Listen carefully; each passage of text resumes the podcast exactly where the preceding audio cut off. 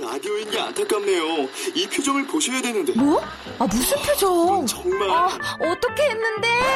KBS 라디오 7개 채널에서 제공하는 최고급 정보들을 사진과 기사 그리고 영상으로 확인하실 수 있습니다. 읽는 라디오 KBS 라디오 홈페이지 라디오.kbs.co.kr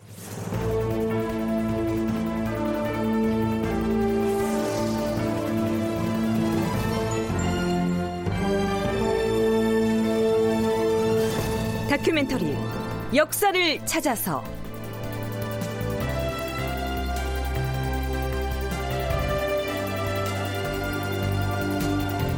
제 662편 을사사화의 발발. 극본 이상락 연출 정혜진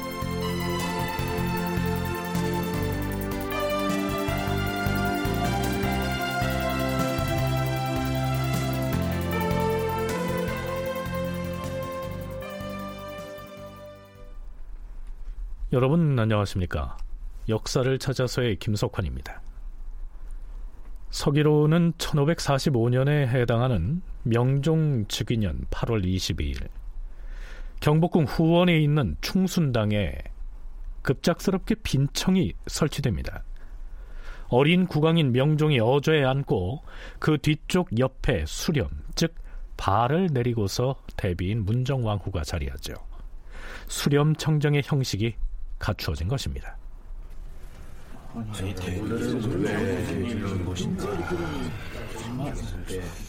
대소신료들이 영문을 몰라서 웅성거리고 있는데요. 드디어 병조판서 이기가 입을 뗍니다. 주상 전하, 형조판서 유님은 중종대왕 때부터 잘못이 매우 많았기 때문에 근래에는 늘 불안한 모습을 보였사옵니다. 또한 좌이정 유관과 이조판서 유인숙 역시 그러한 형적이 있사옵니다. 하여 사헌부와 사관원 등 양사의 장관들이 어제 회의를 하여 전하께 아뢰려고 하였으나 의견이 서로 맞지 않아 중지하였다 하옵니다. 하오나 신은 모름지기 재상의 반열에 있는 사람으로서 묵묵히 입을 다물고 있을 수는 없사옵니다. 대신들의 의논을 모아서 이 사람들을 조정에서 퇴출하여 멀리 외방으로 내치시옵소서. 아니 갑자기 이게 무슨 소린가? 유님을 귀한 유관과 유인숙은 또 왜? 자, 이 상황을 이해하기 위해서는 연려실 기술에 실려 있는 기사 몇 줄을 참고할 필요가 있습니다. 인종이 왕위에 오르자 조정에서나 민간에서는 모두 선정을 펼치리라 기대하였고 어진 인사들이 차츰차츰 등용되었다. 유관은 정승에 발탁되자 감격하여서 나라 일에 충성을 다했으며 그의 주장과 의견은 늘 공정하였다. 이조 판서 유인숙은 성질이 강직하여 이름 있는 자들을 등용하였다. 그러자 평소에 사림으로부터 비판받고 배척받았던 묻 소인배들이 모두 윤원형에게로 달라붙었다. 이 문헌에서는 병조판서 이기가 처벌 대상으로 지목한 세 사람 중에 유관과 유인숙을 이처럼 긍정적인 인물로 평가하고 있습니다. 더구나 이 기는 명종 즉위 직후에 애당초 우의정으로 제수됐지만 대신들과 대간의 탄핵을 받아서 곧 채직됐고요. 바로 그 자리에 유관이 등용됐기 때문에 유관에게 이 개인적인 감정을 지닐 수밖에 없었겠죠. 이 기가 처벌 대상으로 삼은 사람 중에 가장 먼저 거론한 인물은 대윤의 상징이자 사망한 인종의 외숙인 유님입니다. 대비인 문정왕후와 윤원영 등이 노렸던 제1의 제거 대상이 바로 유님이었던 것이죠. 진주교대 윤정 교수의 얘기 들어보시죠. 인종의 정치적 원래 생득적인 후견입니다. 그리고 안 보이지만 최대의 권력자이기도 합니다. 어, 지속적으로 인종의 약시증도 들었고, 근데 이게 나중에 약간 논란도 있을 수 있는 게요. 유교를 받았다는 게 자기 후계자를 지정할 때 듣는 유일한 사람일 수도 있거든요. 이러니까 굉장히 위협적일 수 있습니다. 그러니까 윤이 굉장히 인종과 가까운 인물입니다. 유님을 과연 제거할 것인가 아닌가 이걸 결정지을 수 있는 사람은 특별한 일이 없는데 향후의 정부를 어떻게 운영할 것인가 라는 점에서 이걸 결정할 수 있는 사람은 사실은 문정왕후밖에 없습니다.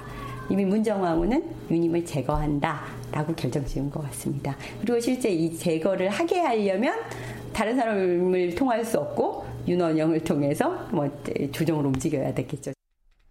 유님은 인종의 외숙으로서 인종이 세상을 떠날 때 곁을 지키면서 마지막으로 내린 인종의 교지, 즉 유교를 받았던 인물이기도 합니다.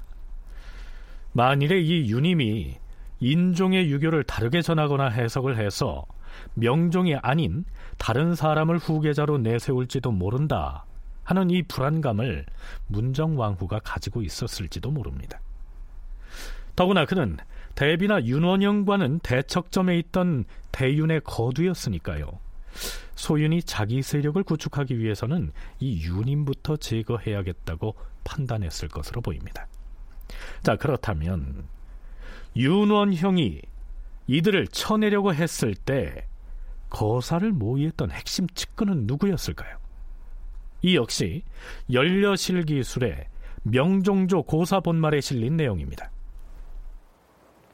임금이 왕위에 오르자 윤원영은 곧 보복할 계획을 세워서 이기, 허자, 정순붕 등과 함께 흉한말을 만들어내어서 밖에서 선동하고 안으로는 정난정이라는 그의 요사한 첩을 들여보내서 대비와 임금의 마음을 흔들어 유님에 대한 의혹을 품게 하였다.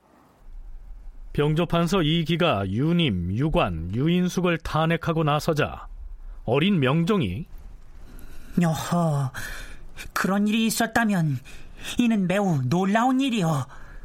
첫 반응을 이렇게 보이는 것도 사전에 윤원영 등이 미리 공작을 해두었기 때문이 아닌가 여겨집니다.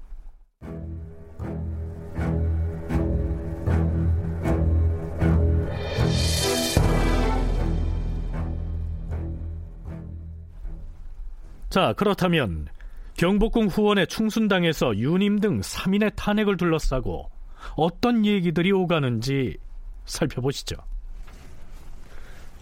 신 홍원필은 병을 앓고 있어서 나중에 와서야 이 의논을 들었사옵니다.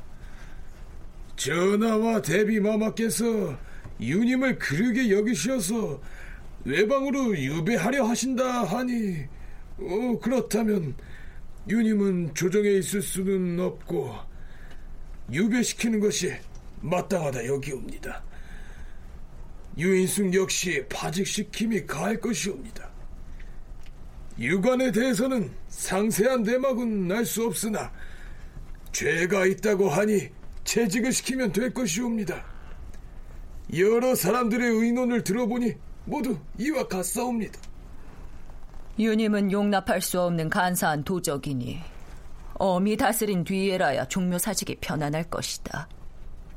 영상의 생각은 어떠한가?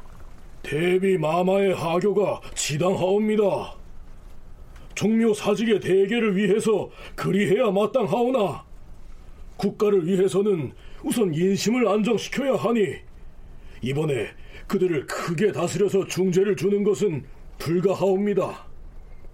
유님은 이미 스스로도 편안하지 못할 터이니 도성 안에 있게 하지 말고 외방에 유배하되 별달리 죄를 주지 않는다면 인심이 안정될 것이옵니다. 유인숙은 역시 여론도 그에게 조금쯤 잘못의 형적이 있다고 하니 파직함이 가하고 유관 역시 여론이 그러하다고 하니 채직만 시킨다면 무난할 것이옵니다. 이렇게 처결한 뒤에 설령 여러 말이 나오더라도 대비 마마나 주상 전하께서는 동요하지 말고 조정을 진정시켜야 할 것이며 더 이상 쓸데없이 의논하는 일은 없도록 해야 할 것이옵니다. 신허자가 아뢰옵니다. 유님은 정유년부터 조정의 죄를 얻었기로 중종께서 그 죄를 다스리려 했으나 동궁 때문에 그렇게 하지 못하였사옵니다. 유님은 스스로 자신의 죄를 깨닫고 그 자취가 없도록 했어야 마땅한데 아직까지 여러 말들이 많사옵니다. 인종께서 승하하시자 스스로 자신의 형세가 더욱 외롭고 위태하다고 의심하여 불안해하고 있사옵니다. 그 때문에 유님이 유인숙, 유관 등과 혼인으로서 사돈 관계를 맺은 사실은 조정에서도 다 아는 일이옵니다. 다만 어명과 형벌은 먼저 인심을 살핀 뒤에 정해야 하옵니다. 혹시라도 중용 지도를 잃게 되면 인심이 화평하지 못할 것이옵니다. 지난번에 공론이 일어나서 윤월로를 멀리 유배했으나 사실 그에게 아무런 의심도 없었사옵니다. 유님의 중종 때의 죄로 말할 것 같으면 실로 죽여도 유감이 없겠으나 지나간 일을 소급해서 논하면 인심이 온당하지 못하게 생각할 것이오니 그 죄는 크지만 모름지기 먼저 인심을 살펴본 뒤에 조처하시옵소서. 외방에 유배하여 도성 안에서 자취를 없애버린다면 궁중에서 두려워할 일은 없을 것이옵니다.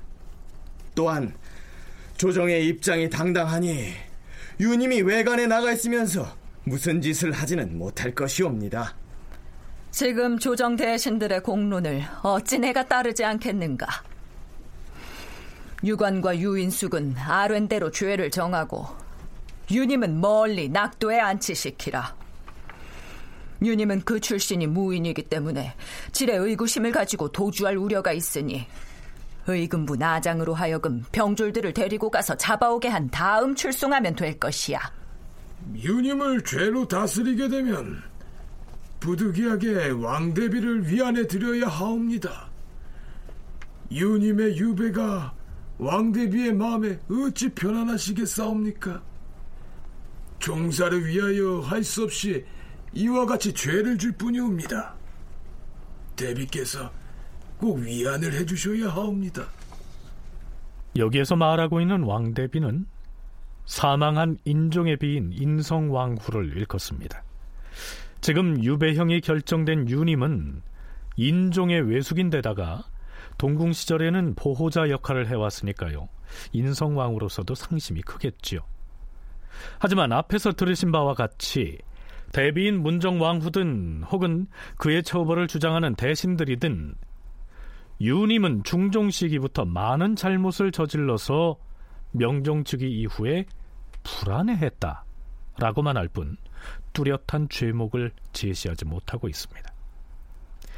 그럴수록 문정왕후는 궁중에서 있었다 하는 이런저런 얘기들을 꺼내서 그의 처벌을 합리화하려고 애를 쓰지요. 유님은 예전부터 조정 안팎으로 여러 사람과 결탁을 했으므로 죄를 가볍게 다루면 후환이 생길까 두렵도다. 허나 조정에서 이 정도에서 그치라고 하니 나는 그대로 따르겠다. 이 뒤에 종사에 난처한 일이라도 생기게 되면 조정에서 알아서 진정시키면 될 것이다. 중종대왕 때 구수담이 처음으로 대윤과 소윤의 일을 발설했는데 이는 임금으로 하여금 의혹을 없애고 인심을 진정시키고자 함이었다.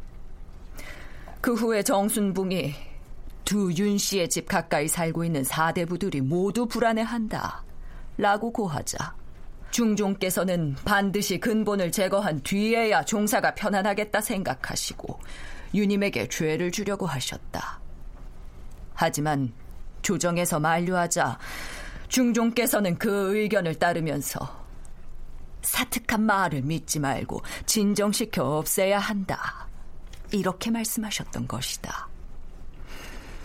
유님은 흉악한 계책 때문에 드디어 공론이 발휘되어 오늘 이렇게까지 되었으니 자 이렇게 문정왕후는 중종 말년에 있었던 대윤과 소윤에 관한 얘기들을 일일이 거론하면서 그 잘못은 오롯이 유님에게 있었으며 중종도 그때 유님을 처벌하려고 했으나 세자 때문에 보류한 것이라고 애써서 변명하고 있습니다. 사실 이 시점 해남에 귀양가 있는 문정왕후의 오빠 윤월로가 유님이 중전을 폐하려고 한다는 헛소문을 만들어서 두 윤 씨 집안의 갈등을 부채질하고 있었는데도 말입니다. 자기가 옛날에 들었었던 얘기들을 처음부터 끝까지 다 얘기하고 이런 자기가 의지가 강력함을 이려 신하들에게 보여주는 행위들을 하게 된 거죠. 밀지를 내린 거는 결국 유님 제거라는 점을 문정왕후가 결정했음을 보여줍니다. 밀지는 그러면 굉장히 부당한 것인가 중종대 이래로 계속 사용하고 있고요. 중종의 부인이니까 자기도 그렇게 하는 거에 대해서 신하들이 어떻게 생각하고 그 특히 내전이기까지 한데 당연히 이상하게 여길 수 있지 않습니다. 정치적 보복이라는 그런 의미에서 성격을 배제할 수는 없지만 문정하고 입장에서 생각해 보면 이미 유님은 외척이 아니지 않습니까? 보도해야 될 그 인종이 있는 것도 아니고 역할이 없다는 거죠. 제거하는 게 당연할 수 있습니다. 정치적 개편이다를 통해서 명종으로의 정국 안정을 표할 수도 있다. 유님을 탄핵하기로 결정한 사람은 역시 대비인 문정왕후였다는 것이죠.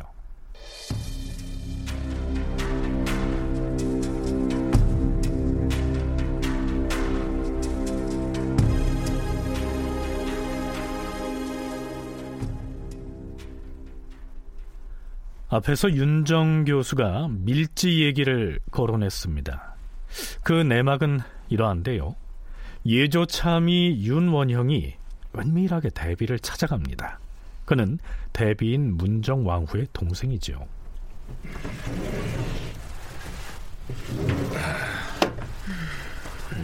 대비마마 부르셨사옵니까?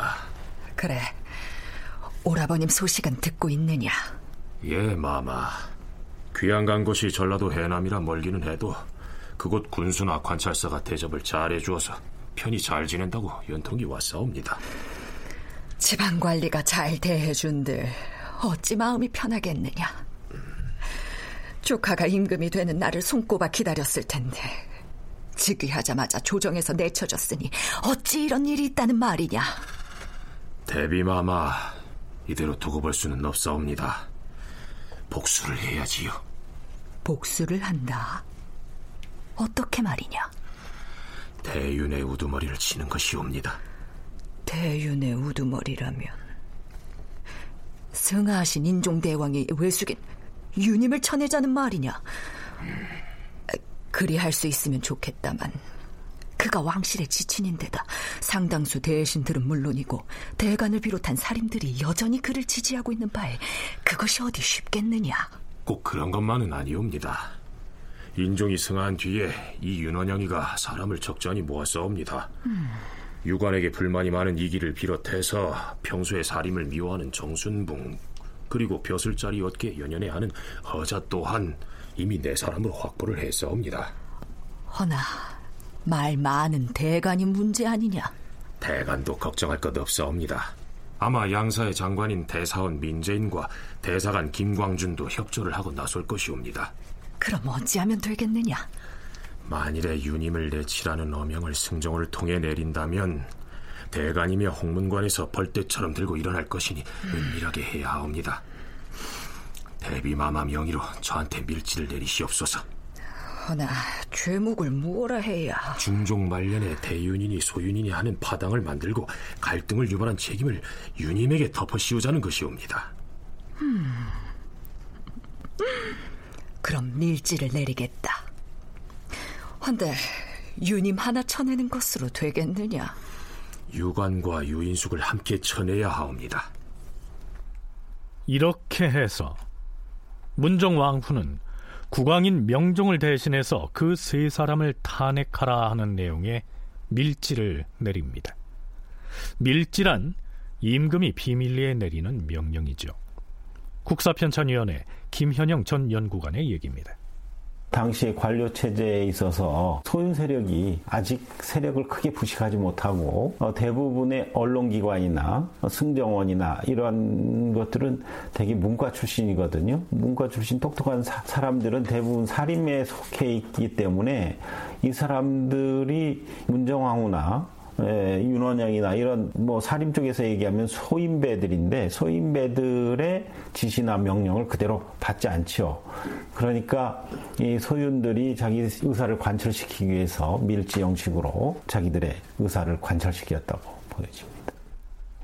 그렇다면 거사 준비 과정에서 대가는 과연 문정왕후나 윤원형의 의도대로 움직여 줬을까요? 연려실 기술의 해당 기사를 살펴보죠. 예조참이 윤원형에게 유님, 유관, 유인숙을 취재하라는 밀지가 내려지자 윤원형이 이 밀지를 대사원 민재인과 대사관 김광준에게 알려주었다. 그리하여 다음 날 사원부와 사관원의 언관들이 이 문제를 논의하기 위하여 중학에 모였다.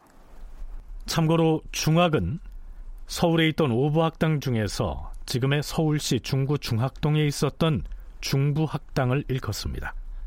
앞으로도 이 대간이 중학에 모였다 하는 표현이 종종 나올 텐데요. 사헌부, 사관원, 홍문관 등 언론 3사에 긴급한 일이 있을 경우에는 바로 이 중학에 모여서 의논을 했던 것입니다. 어찌됐든 이 모임에서 윤원형과 결탁한 대사원 민재인과 대사관 김광준이 먼저 운을 뗍니다. 자자자. 지금 조정의 사정이 심상치가 않습니다. 조정 대신들 중에서 두세 사람이 대비의 의심을 받고 있어요.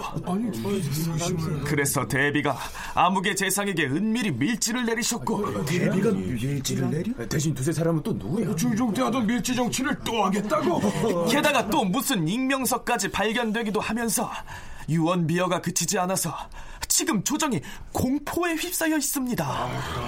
만일 우리가 먼저 그 단서를 적발해서 가벼운 죄명으로 선처하도록 주청을 드리지 않으면 사태가 딴 길로 번져나가서 국가에 큰 화를 미치게 될 것입니다.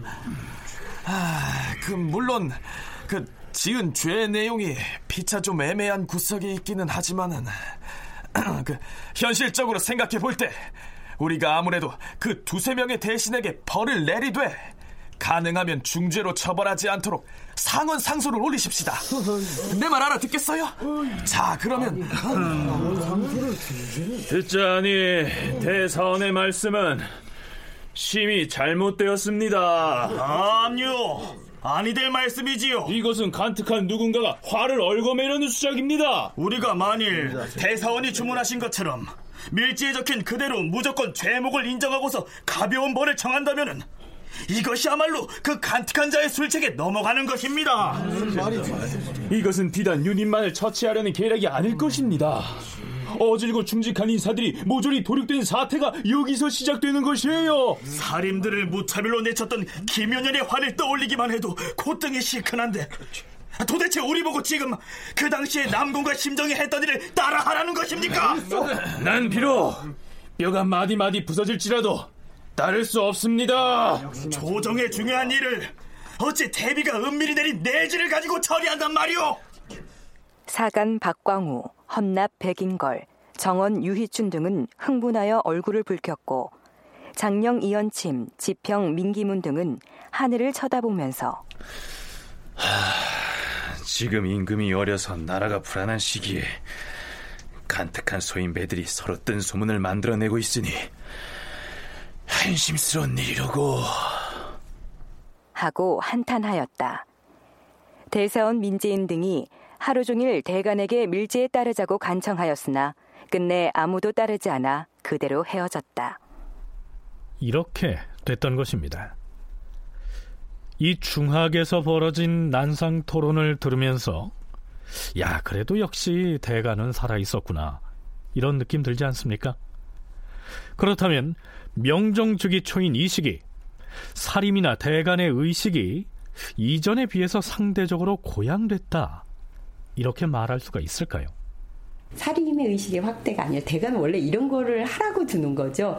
무슨 얘기냐면 밀지로 이런 조정의 정계 개편 100번 양보해서 그런 시도가 있었다 그래도 그럼 정당하게 처리를 하면 되는 거죠. 그런데 밀지를 내려서 갑자기 뚜두두두두 외척을 동원하고 이렇게 하는 거는 문제가 있다. 특히 더더욱이나 대비가 실제로 중종이 김효사를 일으킬 때 홍경주한테 밀지를 내리고 외척이죠 봉성군의 아까 외할아버지가 되는 밀지를 내리고 그 다음에 신하들을 내려가지고 죽음으로 이르게 하는 것은 홍구파의 정광필도 이런 방식으로 전국을 운영하시면 안 됩니다라고 적극적으로 반대를 합니다.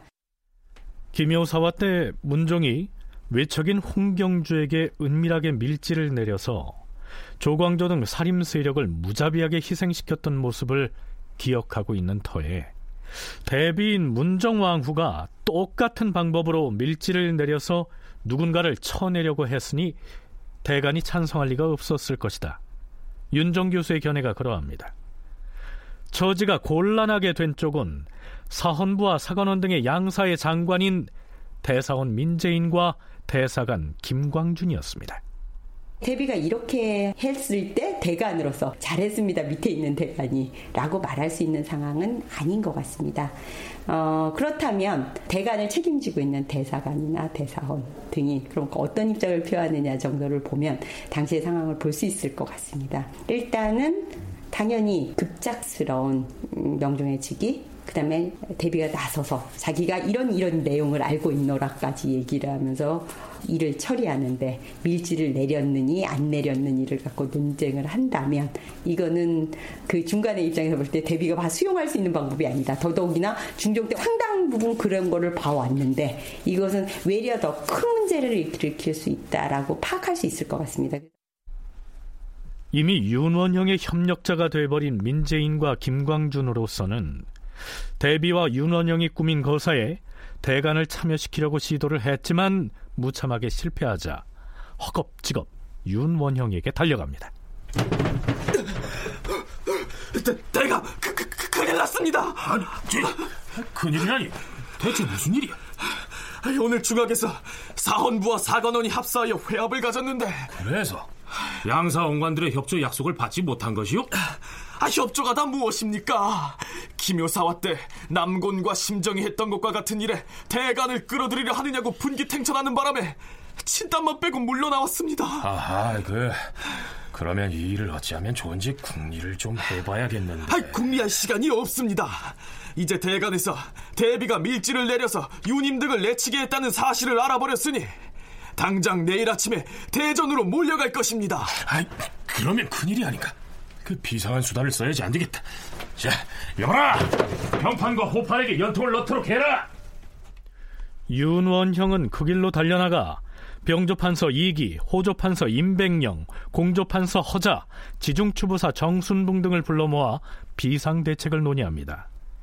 여기에서 나온 비상대책에 따라서 우리가 이 프로그램 들머리에서 소개했듯이 경복궁 후원의 충순당에다 부랴부랴 빈청을 마련하고 대서신료들을 불러 모은 뒤에 대간이 문제 삼기 전에 대비가 먼저 선수를 쳐서 유님 유관 유인숙을 탄핵하는 어전 회의를 열었던 것입니다.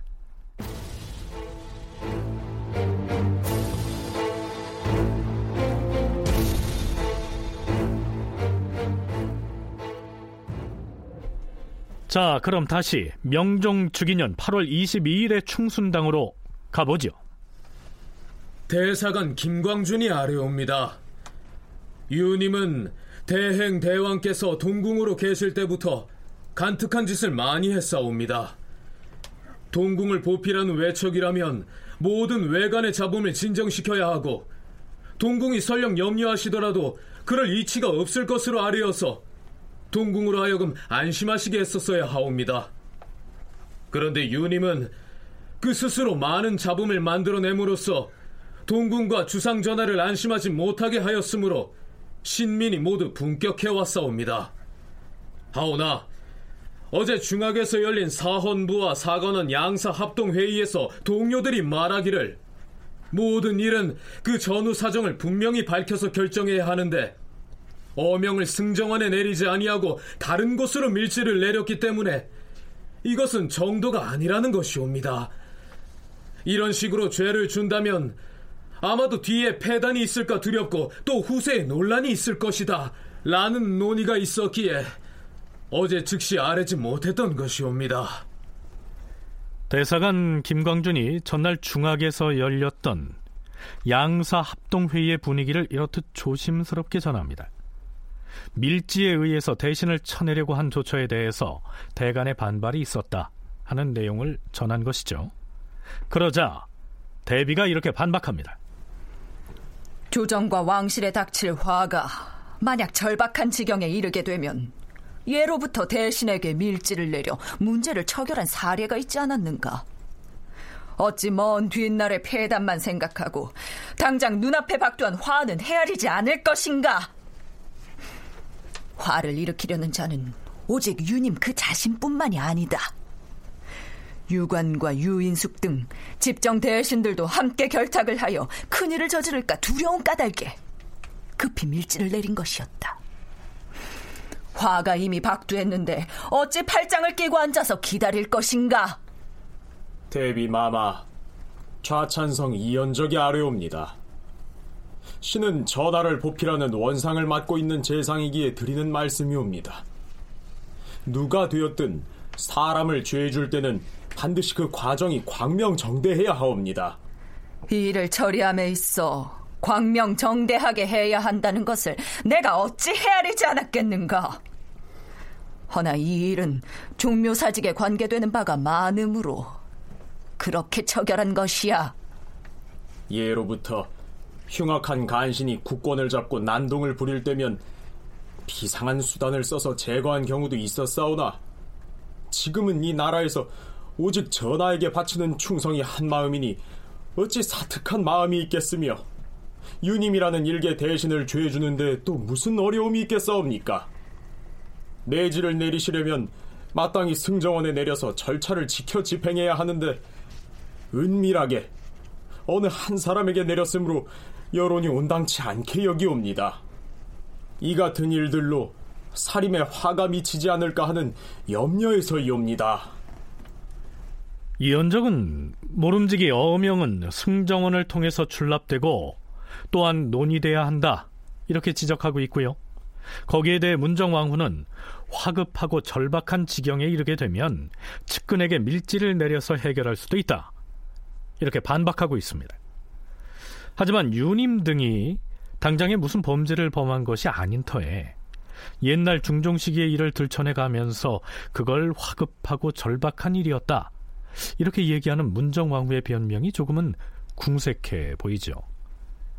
대사관 김광주는 어떻게든 이 유님을 유배 보내는 수준에서 처리하려고 하죠. 어떤 사람을 죄 주려고 하면 일단 승정원에 하교하여서 대신을 불러 의논하는 것은 지당하옵니다. 간혹 과급한 일이 있더라도 조정의 공론을 따라 조처해야 하옵니다. 대체로 주상전하나 대비께서는 공명정대하고 넓은 도량으로서 전일에는 비록 간사한 의논이 있었으나 어찌 지금 다시 그런 생각을 가질 수 있겠느냐 이렇게 품어 안으신다면 아랫사람들을 모두 진정시킬 수 있을 것이옵니다. 아랫사람들의 말 한마디를 놓고 위에서 쉽게 동요하신다면 장차 조정을 어떻게 진정시킬 수 있겠사옵니까? 조정에 혹시 간사한 사람이 있다고 하더라도 이렇게 당당하게 대처하시면 어찌 감히 간사한 의논을 낼 수 있겠사옵니까? 유님은 오랫동안 잘못을 저지른 형적이 있었으니 일단 멀리 유배하면 될 것이지 반드시 위리한치 할 것까지는 없사옵니다. 이 정도에서 그치신다면 저절로 인심이 크게 안정될 것이옵니다. 이번에는 할 수 없이 밀지를 내려서 일을 처결한 것이니 그리 알라. 그러니 사림이 화를 입을지 모른다는 의심은 할 필요가 없을 것이야. 이후로는 모든 일을 조정에서 함께 의논하여 처결할 것이다. 지금 여러 신료들로부터 충성을 다하여 국사를 보필하는 말을 들으니 매우 아름답도다. 이렇게 되자 원상인 이연적도 결국은 대비 마마의 하교가 지당하옵니다. 이렇게 수긍을 합니다. 위리안치라고 하는 것은 가시 울타리로 둘러쳐진 집 안에 갇혀서 지내는 유배 생활을 일컫습니다. 하지만 국왕을 대신하고 있던 이 당시 문정왕후가 대윤의 상징인 유님을 탄핵하는 데 있어서 승정원의 어명을 내리지 않고 윤원형에게 은밀하게 밀지를 내려서 도모하려고 했던 것은 대비 자신으로서는 부득이한 조처였습니다. 당시에 그 언론 세력이나 또는 승정원이나 이런 것들을 다 그 소윤이 장악했다고 한다면 굳이 이런 문제를 일으킬 필요가 없죠. 정식 루트를 통해서 어, 할 텐데 그 문정왕후가 개인적으로 개별적으로 이런 밀지를 내려가지고 대윤 세력들을 제거하려고 하는 그런 시도들이 있었던 거죠. 어, 그래서 이 사실은 이 대윤 세력의 저항이 만만치 않았을 거예요. 그리고 대부분의 언관들은 크게 봐서는 거의 대부분 살림 세력이라고 봐야 되기 때문에 이 사람들이 기본적으로는 이 소윤의 논조에 공격에 그다지 크게 동의하지 않았다고 보여지네요. 문정왕후가 대윤의 상징인 유님을 탄핵한다는 교지를 정식으로 승정원에 내려서 공론에 붙이려고 했다면 대간이 반대 상소를 올리기 전에 이미 승정원 승지들의 반발에 부딪혔을 것이니 기왕에 유님을 쳐내려고 마음먹었다면 어차피 윤원영에게 밀지를 내리는 방식밖에는 없었을 것이다. 이런 얘기입니다. 그렇다면 유님은 그렇다 치고요. 유관이나 유인숙 등의 대신 그룹과 사림들이 이때에 와서 문정왕후로부터 반격을 받게 된 배경은 어떻게 해석해야 할까요? 조선 중기 척신정치연구의 저자 김우기는 해당 저서에서 이렇게 기술하고 있습니다. 명종 주기 직전에 소윤 세력의 핵심 인물이었던 윤월로를 제거할 계획을 세웠다가 실현하지 못했던 대윤 세력과 살인파는 명종 즉위 직후에 윤월로를 탄핵하여 지방에 부처시켰다. 그러나 대윤과 소윤의 갈등이 점차 심화되어서 국가의 형세가 위태로울 때 대신과 사림이 대소윤을 모두 파출하여 국난을 풀지 못하고 소윤만 다스리는 데에 급급함으로써 대윤은 봐주고 소윤만 일방적으로 당했다는 느낌을 준 것은 소윤 세력에 의한 정치적 반격이 곧 있을 것임을 짐작해 했다. 대소윤의 갈등과 암투가 문제였다면 양쪽을 모두 비판해서 문제 인물들을 탄핵했어야 했는데 대윤은 가만 놔두고 소윤의 윤월로만 탄핵해서 귀양을 보냈기 때문에 문정왕후와 윤헌영 등의 반격을 초래한 것이다. 이러한 분석입니다.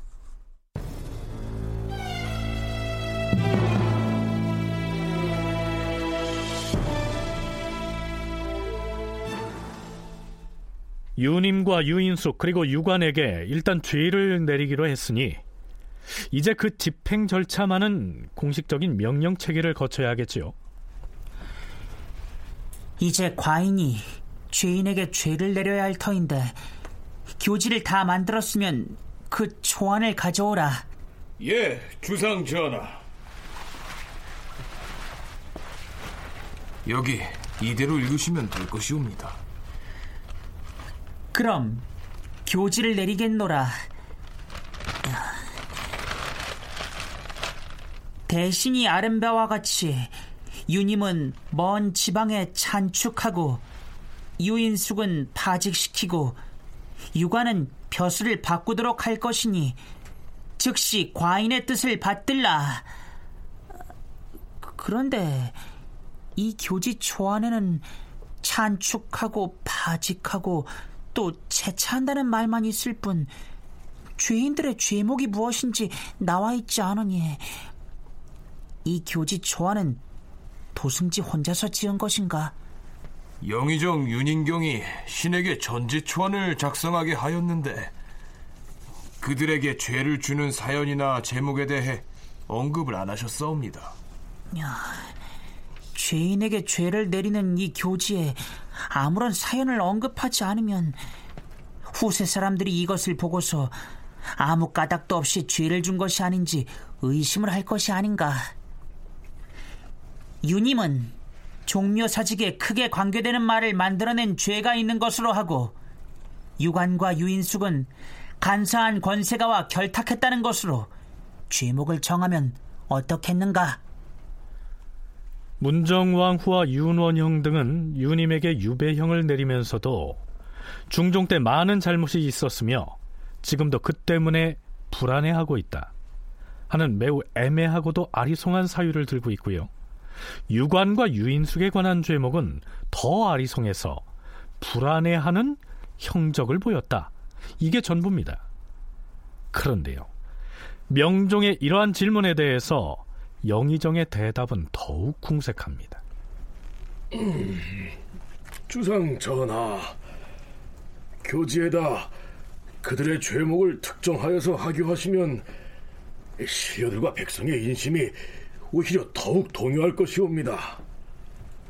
나중에 조정에서 아는 내용이 역사책에 실릴 것이니 그 사연은 저절로 후세에서 알게 될 것이옵니다. 영의정 윤인경 역시 이처럼 애매하게 얼버무립니다. 자, 이런 상황이었으니 윤임 등의 탄핵을 밀어붙였던 문정왕후나 윤원형에게는 시급한 과제가 생겼습니다. 윤임 등의 죄목을 새로 만들어야 한다는 것이죠.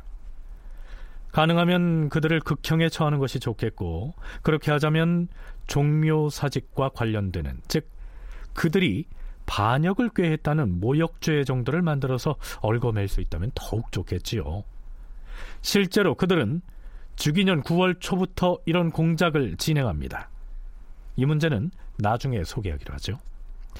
자, 유님 등에 대한 탄핵이 여전히 논란거리가 되고 있는 가운데 그동안 잠잠하고 있던 홍문관에서 목소리를 내고 나섭니다.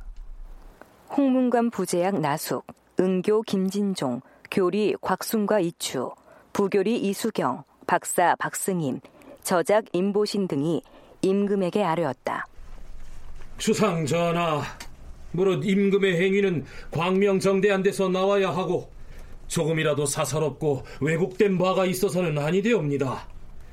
이번에 대비전에서 어느 재상에게 은밀하게 밀지를 내려보내서 큰 일을 도모하셨다고 하니 신등은 놀라움과 두려움을 금할 수 없사옵니다. 대소신료들에게 실로 죄가 있다면 마땅히 승정원에 하교하시어서 조정과 더불어 그 죄를 조사한 뒤에 죄를 주는 것이 정도이옵니다. 하물며 지금은 어리신 임금이 새로 정치를 하는 초기인데 선대 임금의 옛 신하에게 죄를 주면서 그 일을 승정원을 경유하지 않고 애매하게 처리하였으니 이는 전하의 성덕에 큰 누가 될 뿐이옵니다. 신들은 이 일로 사특한 길이 열려서 간산자가 틈을 엿보다가 끝내 사림의 화를 초래할 기미가 곧 박두하여 구제할 수 없는 사태가 벌어질까 염려되옵니다. 자, 매우 강하게 대비를 비판하는 내용입니다. 명종은 이렇게 대답합니다. 물론 대비의 뜻을 그대로 전하는 것이겠죠. 이와 같은 큰일의 경우 예로부터 재상에게 밀지를 내린 적이 있다고 들었다. 사정이 급박하므로 부득이해서 한 일이라 하지 않았는가? 어찌 사특한 길이 이로부터 열려서 끝내 사림이 화를 입는 사태가 초래할 것이다. 이런 말을 할 수가 있는가? 이제 과인의 뜻을 오늘 대신들이 모두 환히 알았으니 사림이 만약 스스로 바르고 정당하다면 어찌 장차 화를 입을까봐 근심될 것이 있겠는가? 그런데 대비인 문정왕후와 윤헌영의 행태를 겨냥하면서 대간 중에서 매우 강력한 간언을 올린 인물이 있었습니다. 사헌부 헌납 백인거리 그 사람이었죠. 어머님, 오늘은 예골에서 대비마마 주상 전화를 뵙기로 했습니다. 아니, 사원부로 출근을 하지 않고 거래 들어간다는 말이냐? 예, 그렇습니다, 어머니. 여보, 무슨 큰일이 있는 것은 아니지요. 사헌부나 사관원의 강관들과 함께 가는 것이 아니고 당신 혼자서 예고를 한다는 말입니까? 그렇소. 내가 지금 집을 나가면 의금부에 하옥되어서 아니, 필시 유배되는 사태가 발생할 터인데 너무 놀라지 마시오. 안 된다. 어찌 그리 위험한 일을... 아, 여보, 차라리 오늘 등청을 하지 마셔요. 그래, 그래. 제발 경솔하게 처신하지 말고 신중하게 해야 한다. 안 돼요, 여보. 놓으시오. 여보! 이러지. 실록에서는 백인걸의 출근 장면을 이상과 같이 소개하고 있습니다. 백인걸이 예골에서 올린 계문을 살펴보죠. 전하, 이번 유님의 일은 마땅히 원상에게 먼저 의논을 하여서 처리를 하셨어야 했는데 대비전에서 윤원형에게 밀지를 내려 보내서 몇몇 재상들로 하여금 직접 고하도록 한 다음 그 죄를 정했사옵니다. 죄를 결정한 것은 옳았을지 모르나 죄를 준 방법은 크게 잘못되었사옵니다. 더구나 밀지를 원상에게 내리지 않고 윤원형에게 내렸으니 뒷날 간사한 무리들이 이것을 본받아서 간사한 뜻을 관철하려 할 것이옵니다. 죄인에게는 정당한 명목으로 죄를 정해야 나라 사람들이 모두 누구는 무슨 일로 무슨 죄를 받았다라고 인정할 터인데 유님 등 3인의 죄를 정한 교재에는 단지 귀양 보내거나 파직하거나 벼슬을 바꾼다고만 하였으니 이는 국법의 상대도 어긋난 것이옵니다. 더구나 윤원형은 대비의 지친인 바에 밀지를 받아서 일을 처결하려 함으로써 국법이 광명정대한 데서 나오지 못하게 하였으니 이는 지극히 그른 처사이옵니다. 윤원형을 잡아다 엄히 추국하시옵소서. 백인걸은 이어서 대간을 향해서도 쓴 소리를 날립니다. 대사헌 민재인과 대사관 김광준이 유님을 논계한 일에 관하여 신들과 의논을 할 때 신들은 나라에는 대신이 있고 또 육조 판서들이 있는데 이 일은 그 개통을 통해서 나오지 않고 대비의 밀지에서 나왔으니 그릇됨이 심하다라고 하였사옵니다. 이 때문에 각자가 다른 의견을 주장하였고 민재인과 김광준도 그렇게 생각하여 드디어 그 내용을 전하께 농기하지 않았으니 이것은 잘한 일이었사옵니다.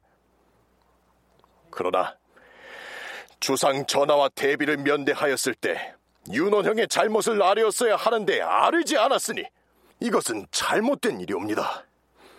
더구나 민재인은 사원부의 장관으로서 대비의 밀지가 내렸다는 것을 듣고는 마치 전령을 받드는 군졸처럼 재상의 집으로 쪼르르 쫓아다녔으니 이것이 비록 대비와 전하를 위하려는 생각에서 나왔다고 하더라도 이는 대간의 채통을 팽개친 것이옵니다.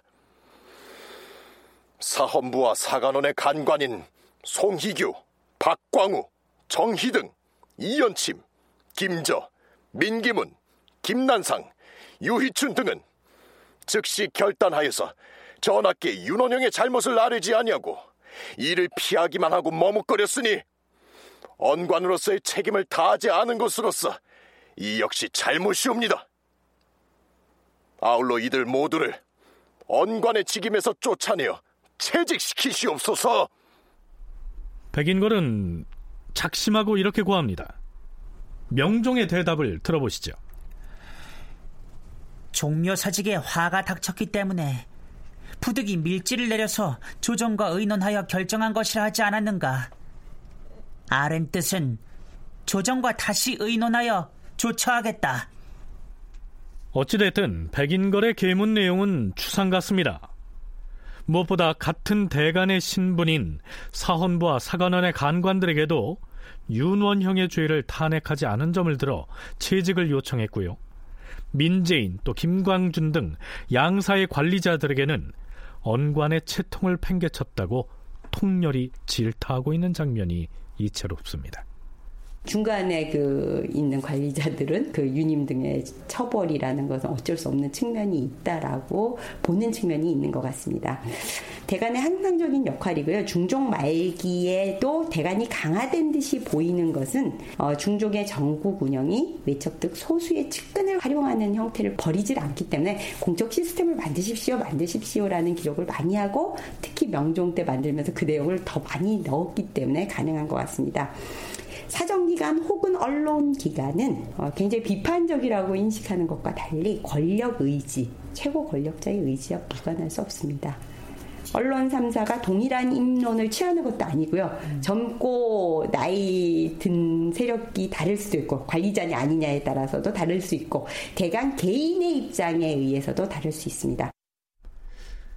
대간이라고 해서 누구나 항상 비판적인 언관으로서의 역할에 충실한 것만은 아니라고 하는 측면에서 볼 때 백인걸의 이 계문은 아주 두드러집니다. 사신도 이렇게 평하고 있습니다. 아 심하도다. 소인배가 국가에 해를 끼치며 자기와 뜻을 달리하는 사람을 해치려고 하는데 조정이 따르지 않을 듯하자 대비를 현혹시키고 밀지를 빙자하여 협박함으로써 공명정대해야 할 임금의 위상을 암울한 지경으로 빠지게 하고 당시의 공론을 봉쇄하여 일망타진할 계략을 폈으니 하늘에까지 닿을 그 죄를 어찌 이루다 주벌할 수 있겠는가. 백인걸은 분발하여 자기 자신의 안전을 돌보지 않고 낯빛을 바로하고 직언을 하였으니 비록 그의 말이 조금도 시행되지 않고 곧바로 죄를 받아 배척되기는 하였으나 여러 간신들의 간담을 서늘하게 하고 올바른 사람들의 기상을 씩씩하게 하기에는 넉넉했으니 우주간에 이러한 행동이 없어서는 아니 되겠다. 사태가 이렇게 돌아가자 문정왕 후는 승지를 통해서 다음과 같은 비망기를 내립니다. 홍문관 헌납 백인거리 아랜 것을 보니 내가 밀지 내린 것을 그르다고 논하고 있다. 밀지 같은 것을 하고 싶어 했겠는가? 임금이 어리고 나라가 위태로운 때 유님은 본디부터 흉심을 품고서 유관, 유인숙 등의 집권 대신과 결탁하여 총사를 위해할 음모를 꾸몄던 것이다. 이렇게 위급함에도 대간과 시종은 이 국난을 구제할 한마디의 직원도 없었기 때문에 내가 어찌할 바를 몰라서 옛 사례에 의거해 할 수 없이 밀지를 내린 것이야. 그러나 그들에게 가벼운 죄를 준 것은 상하가 모두 민심을 걱정하였기 때문이고 나의 이러한 마음은 면대할 때 재상들도 모두 이미 알았을 것이다. 그런데도 백인걸은 밀지가 정당하지 않다면서 동료 대관과 두 장관을 논박하여 심지어는 명을 전달하는 군주를 갖다고 비하하고 있으니 이것은 역적을 비호함이 분명하다. 만약 내가 밀지를 내리지 않았더라면 우리 모자는 조정에서 고립된 채 앉아서 죽기만을 기다렸어야 한단 말인가. 백인 걸 이 사람이 아는 것은 지극히 해괴하고도 놀랍다. 백인 걸은 반드시 간사한 무리들의 말을 듣고 이러한 의논을 내었을 것이니 먼저 파직시켜서 의금부에 가두고 엄하게 주문하라.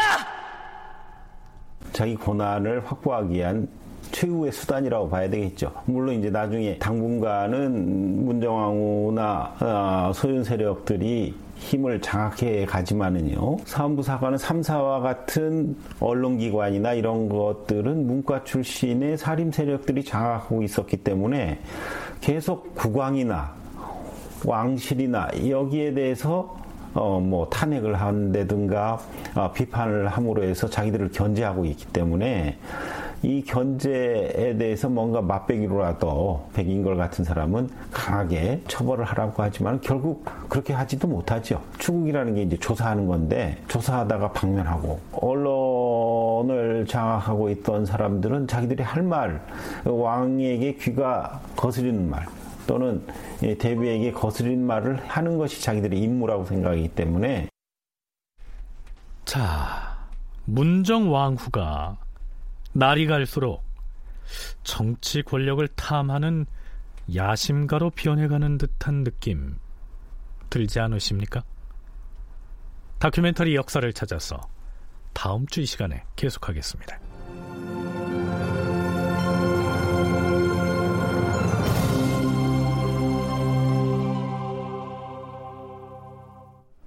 출연 남도형, 선우현수, 홍우백, 정의진, 구지원, 이진무, 최결, 최지희, 이다슬, 이현애, 하지형, 김용, 김인형, 박주광, 임주환.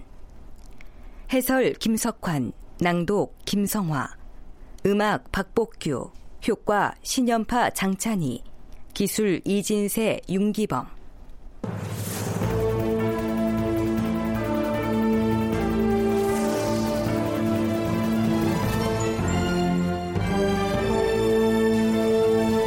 다큐멘터리 역사를 찾아서 제 662편 을사사화의 발발 이상락 극본 정혜진 연출로 보내드렸습니다.